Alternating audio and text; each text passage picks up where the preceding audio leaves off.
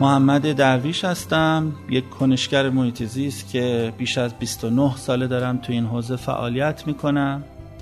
امروز می‌خوام با یک پادکست دیگه در یکی از موضوعات مهم محیط زیستی با شما گپی دوستانه بزنم.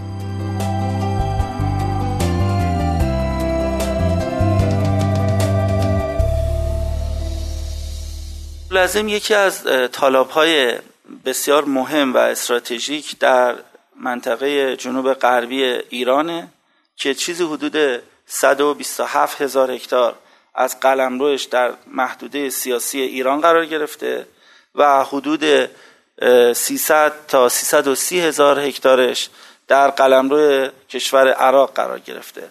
از هورالعظیم به عنوان یکی از ده طالاب برتر جهان یاد میشه. به دلیل تنوع زیستی گیاهی و جانوری خارق‌العاده‌اش و به دلیل موقعیت استراتژیکی که در پایاب رودخانه های مهم دجله و فرات و کرخه قرار گرفته و وقتی که وضعیت هورالعظیم خوب باشه یعنی ظرفیت گرمایی ویژه در منطقه افزایش پیدا می‌کنه و وقتی که ظرفیت گرمایی ویژه افزایش پیدا کنه یعنی تفاوت دمای شب و روز کم میشه و منطقه می‌تونه در برابر قول بیابانزایی مقاومت بکنه.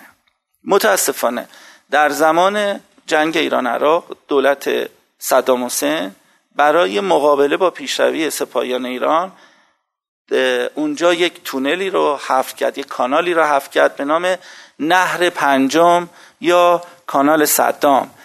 بهانش این بود که می‌خوایم در عراضی بالادست بسره توسعه کشاورزی بدیم.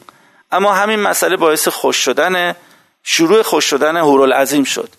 و بعد از اینکه جنگ هم به پایان رسید دولت ترکیه با طرحهای انتقال آبی که اجرا کرد عملا حقابه دجله و فرات رو به یک سوم کاهش داد و همه اینها باعث شد که بخش قسمت عمده هورالعظیم که در عراق قرار گرفته یعنی دو سوم هورالعظیم آرام آرام خوش بشه. یک سوم باقی ماندهش که از چرخه رودخانه مهم و بزرگ ایران تامین می‌شد بعد از ساختن صد کرخه اون هم شروع به خوش شدن کرد و همچنین برخی از حفاری های نفتی که در منطقه هورالعظیم اتفاق افتاد در زمان دولت های نهم و دهم.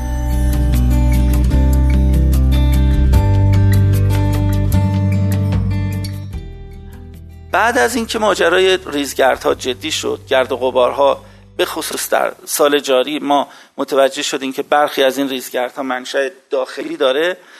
سازمان حفاظت محیط فشار زیادی آورد به وزارت نفت و به وزارت نیرو برای اینکه دوباره حقابه هورالعظیم برگرده. الان که داریم با هم صحبت می‌کنیم از 127 هزار هکتار وسعت هورالعظیم 102 هزار هکتار آب داره.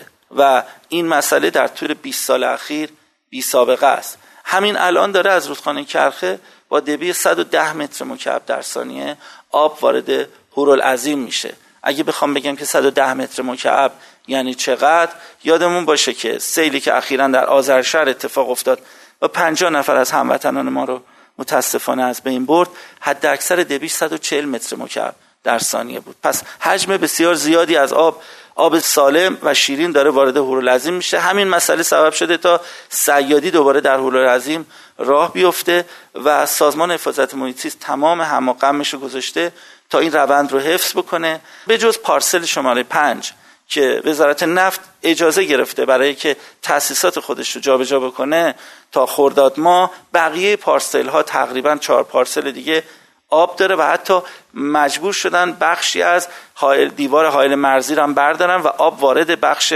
عراق بشه در ماجرای هورالعظیم به طور کلی اگر وضع هورالعظیم میانگران بامدش شینبار و شادگان پنج طالاب اصلی خوزستان خوب باشه ما می‌تونیم امیدوار باشیم که بخش بزرگی از ریزگردهای داخلی رو در خوزستان مهار بکنیم و این نوید رو میشه به مردم خوزستان داد که عزم دولت بر این آموزه استواره که تحت هیچ شرایطی و به بهانه هیچ مسلحتی حقابه این پنج طالاب استراتژیک خوزستان رو ازش نگیره.